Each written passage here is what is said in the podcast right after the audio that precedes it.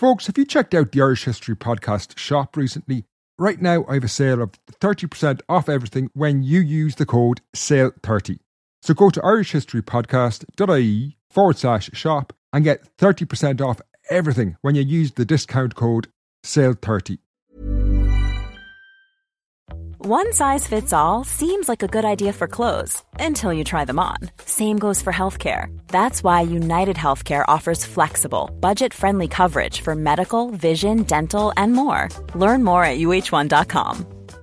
This is Paige, the co-host of Giggly Squad, and I want to tell you about a company that I've been loving, Olive and June. Olive and June gives you everything that you need for a salon quality manicure in one box. And if you break it down, it really comes out to $2 a manicure, which is absolutely insane. It's also so easy to get salon worthy nails at home with Olive and June. The difference between how your nails used to look when you did them yourself and now with the Mani system is a complete game changer. The best thing about Olive and June too is it's a quick dry. Dries in about one minute, lasts for five days, and full coverage in up to one to two coats. Visit oliveandjune.com slash perfect Mani 20 for 20% off your first system. That's oliveandjune.com slash perfect Mani 20 for 20% off your first system.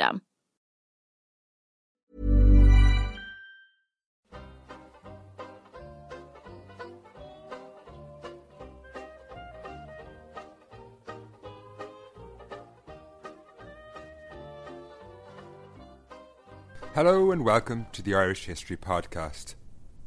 My name is Finn Dwyer, and this is episode 3 Ireland and the Wider Viking World. Last time we finished just as Ireland was being attacked by the Vikings. The Vikings will build on these attacks to construct the towns of Dublin, Waterford, Wexford, and many other sites. But before we can get into the history of these places, we first need to look at the Viking world.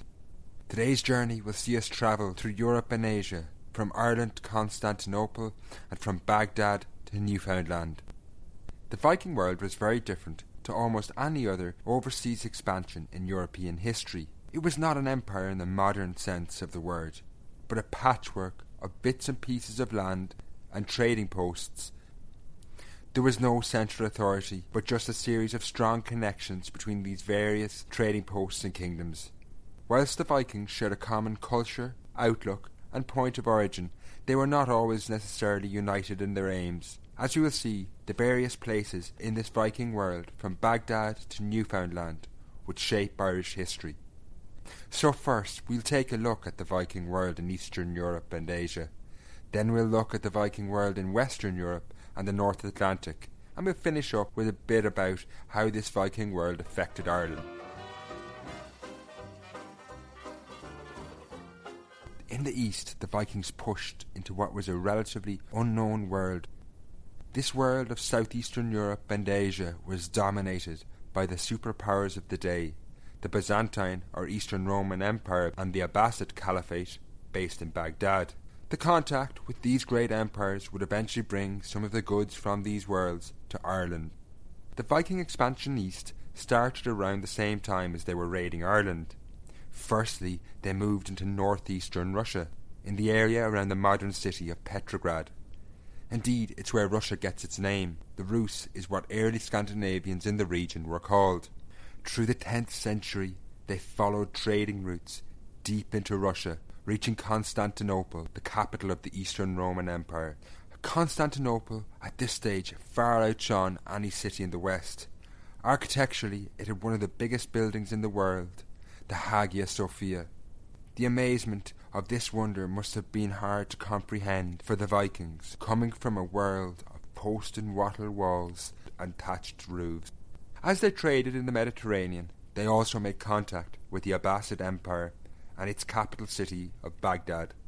We know from Arab chronicles that they reached this city sometime in the ninth or tenth centuries. Nothing could have prepared the northern European Vikings for what they saw here. To these early explorers, the Arab world must have really shook them to the core. The Abbasid Caliphate was an enormous empire, stretching from China in the east to Spain in the west. Baghdad would have been a wondrous but alien environment for the Vikings. Now, Northern Europe was completely underdeveloped at this point compared to the Arab world. A good example is the city of Baghdad. around 1000 AD, say, the population of Baghdad was between 1 and 1.5 million.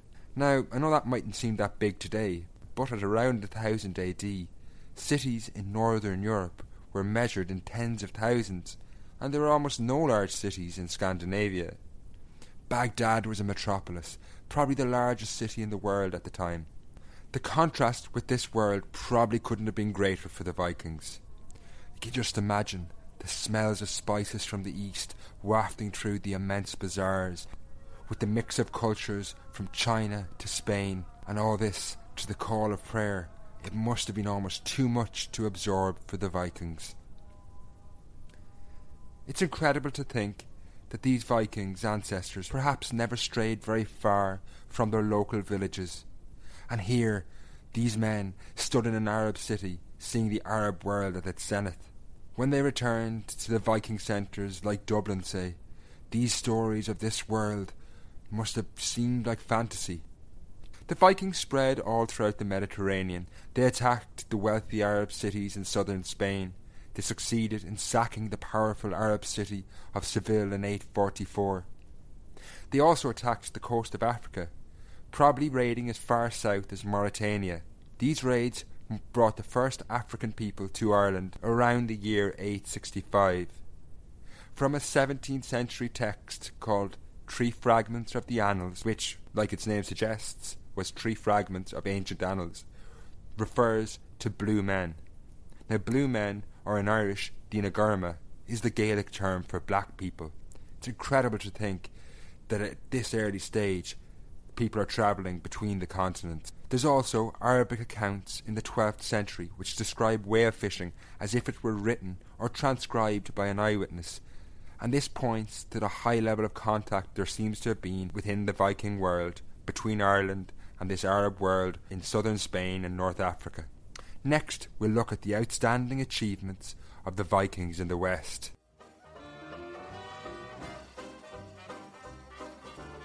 Closer to Ireland, the Vikings explored a much less exotic world, but they probably had greater successes here.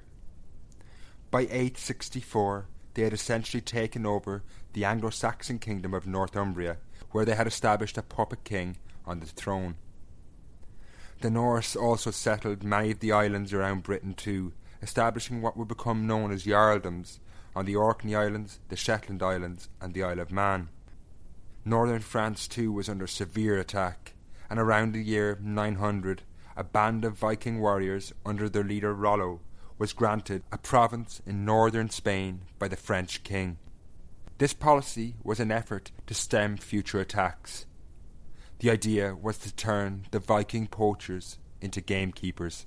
These lands were named after the Vikings or Northmen and called Normandy, and its inhabitants transformed the history of Britain and Ireland. These people, of course, were the Normans.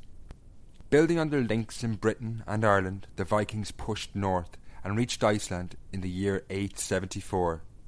Here, Vikings, many of whom had strong connections to Ireland, settled in the only place they would not have to fight for land. They were the first humans to arrive in Iceland.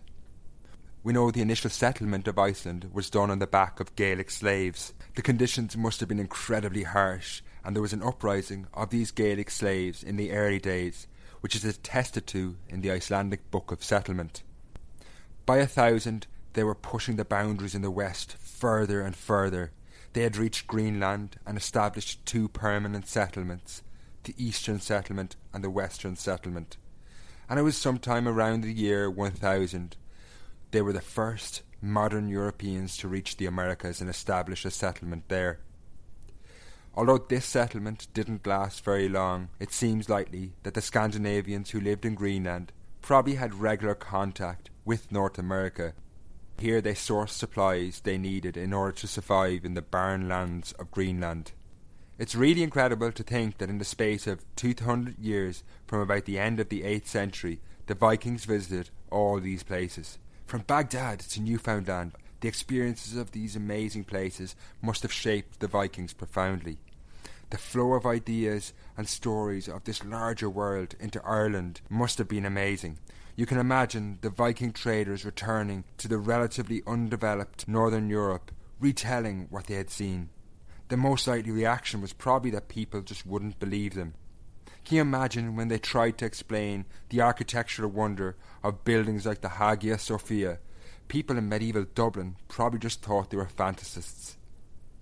At this point, you might be thinking that this is all well and good and quite interesting, but what the hell has it got to do with Ireland? Well, in the next episode, we're going to talk about the establishment of several towns in Ireland, and particularly Dublin. Now, if you look at the areas that we talked about, from North America in the west to Baghdad in the east, Ireland pretty much lies in the centre of this new emerging world. Dublin would become a crossroads in this Viking world, with items from all across these new trading links being bought and sold there. Next, we're going to see how this world impacted and shaped Ireland. If you thought the only way to get a more defined jawline with natural looking results was through surgery, think again. Juvederm Volux XC is a non surgical injectable gel filler that improves moderate to severe loss of jawline definition and can help you achieve natural looking results with little downtime. Even better, this improved definition lasts up to one year with optimal treatment. No maintenance required. Improve jawline definition for a smooth, sculpted look with Juvederm Volux XC. For important safety information and to find a licensed specialist, visit juvederm.com. That's J U V E D E R M.com. Not for people with severe allergic reactions, allergies to lidocaine, or the proteins used in Juvederm. Common side effects include injection site redness, swelling, pain, tenderness, firmness, lumps, bumps, bruising, discoloration, or itching. There's a risk of unintentional injection into a blood vessel, which can cause vision abnormalities, blindness, stroke, temporary scabs, or scarring. Talk to a licensed specialist to find out if it's right for you. A lot can happen in three years, like a chatbot may be your new best friend. But what won't change? Needing health insurance. United Healthcare Tri Term Medical Plans, underwritten by Golden Rule Insurance Company, offer flexible, budget friendly coverage that lasts nearly three years in some states. Learn more at uh1.com. This episode is sponsored by BetterHelp. Recently, I had a minor argument with a close friend that brought up things from my past that I really needed to get off my chest. I think we've all been there. Now, I found therapy a really great way to work through these issues. For me, I really like online therapy, and BetterHelp is a really great online service that allows you to make space for therapy no matter how busy you are. BetterHelp is convenient, affordable, and gives you the support you need, but also works around your schedule. It's really easy to get up and running with a therapist on BetterHelp. You just fill out a brief questionnaire to get matched with a licensed therapist, and you can switch therapists at any time for no additional charge. You can do your sessions by text, phone, or video call, whichever suits you best. It's all about flexibility, working around your schedule. At the moment, BetterHelp are offering listeners to the show 10% off their first month. Get it off your chest with BetterHelp. Visit betterhelp.com slash Irish history today to get 10% off your first month. That's betterhelp, H-E-L-P dot com slash Irish history. So now we've seen the extent of this amazing world and the connections they had. How did this impact on Ireland? Firstly, this obviously brought Dublin and Ireland in general into increased international contact. Dublin quickly became central to these trading networks due to their perfect location on the sea lanes between northern and southern Europe. Dublin's reputation was widely known, so much so that an Arab geographer, Al Udri, wrote of Ireland in the 11th century The Vikings have no capital in all the world save this island. Its circumference is 1,000 miles. This shows two things. Firstly, we can say Al Udri wasn't great at measurements. Ireland's circumference is way short of a thousand miles. But more importantly, it does show that Ireland was well known across the world, and Dublin in particular as a Viking centre. Dublin and other cities in Ireland would eventually become part of two worlds. As we'll see in the next episode, they are intrinsically part of Ireland. They traded with Gaelic society, and they get their supplies from it. But on another level, they are part of this new, emerging Viking world. We see this in Dublin's relationship with York. Dublin and York become part of a regional power bloc. In the early Viking world, politically speaking, Dublin's closest links were with the Viking settlement of Jorvik, or York, and not really with the rest of Ireland. These cities, Dublin and York, were neither English nor Irish, Saxon nor Gaelic. They were part of a fluid and changing Viking world with a distinctive Norse culture. These towns would also impact on the culture of the places around them. The links between the two cities were incredibly strong, and they may even have shared a dual monarchy under a character called Ivar the Boneless for a time. We're going to come back to this man, Ivar the Boneless, again in the next show. The long term implications of trade led to the emergence of the major medieval cities in Ireland of Dublin, Cork, Waterford, and Wexford. These towns, I think, would have transformed Ireland's view of the world. These were not insular but dynamic places where traders from all across Europe met and interacted with the Vikings, and indeed Gaelic society. It's hard to understand or grasp, but imagine if you went to the settlement in Dublin in the ninth century. It's very possible you could be the first Gaelic person see a person from Africa, or possibly experience some of the goods coming in from the Middle East. Also, I think it's worth thinking about how this must have changed people's views of the world.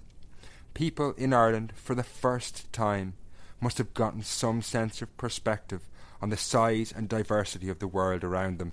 The creation of the Viking world also changed how Gaelic power functioned. No longer were the political players limited to those who lived on the island.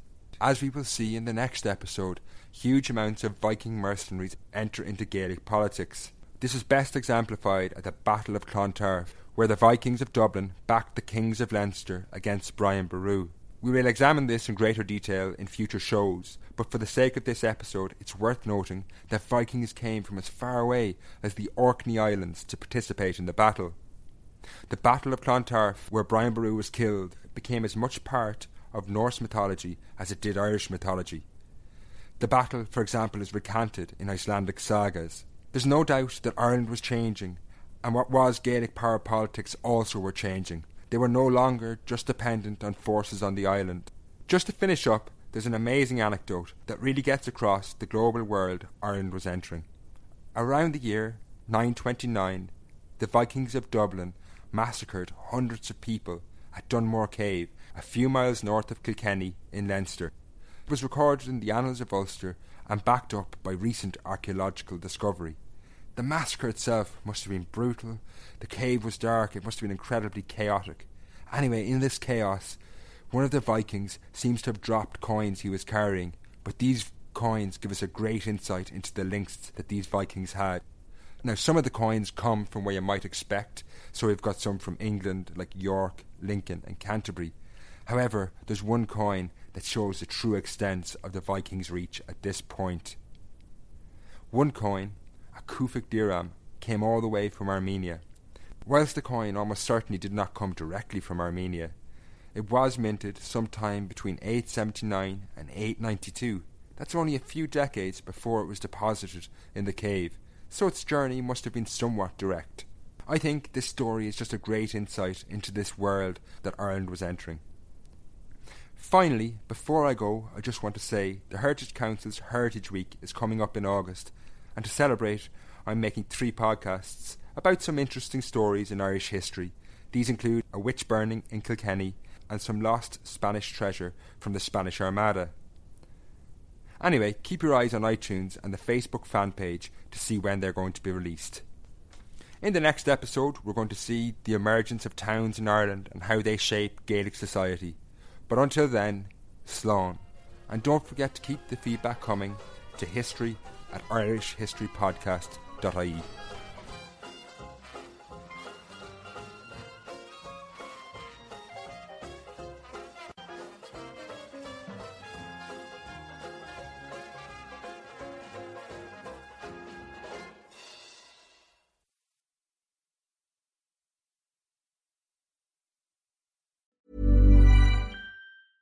Ever catch yourself eating the same flavorless dinner three days in a row? Dreaming of something better? Well, HelloFresh is your guilt-free dream come true, baby. It's me, Keke Palmer. Let's wake up those taste buds with hot, juicy pecan-crusted chicken or garlic butter shrimp scampi. Mm. Hello Fresh. Stop dreaming of all the delicious possibilities and dig in at HelloFresh.com. Let's get this dinner party started.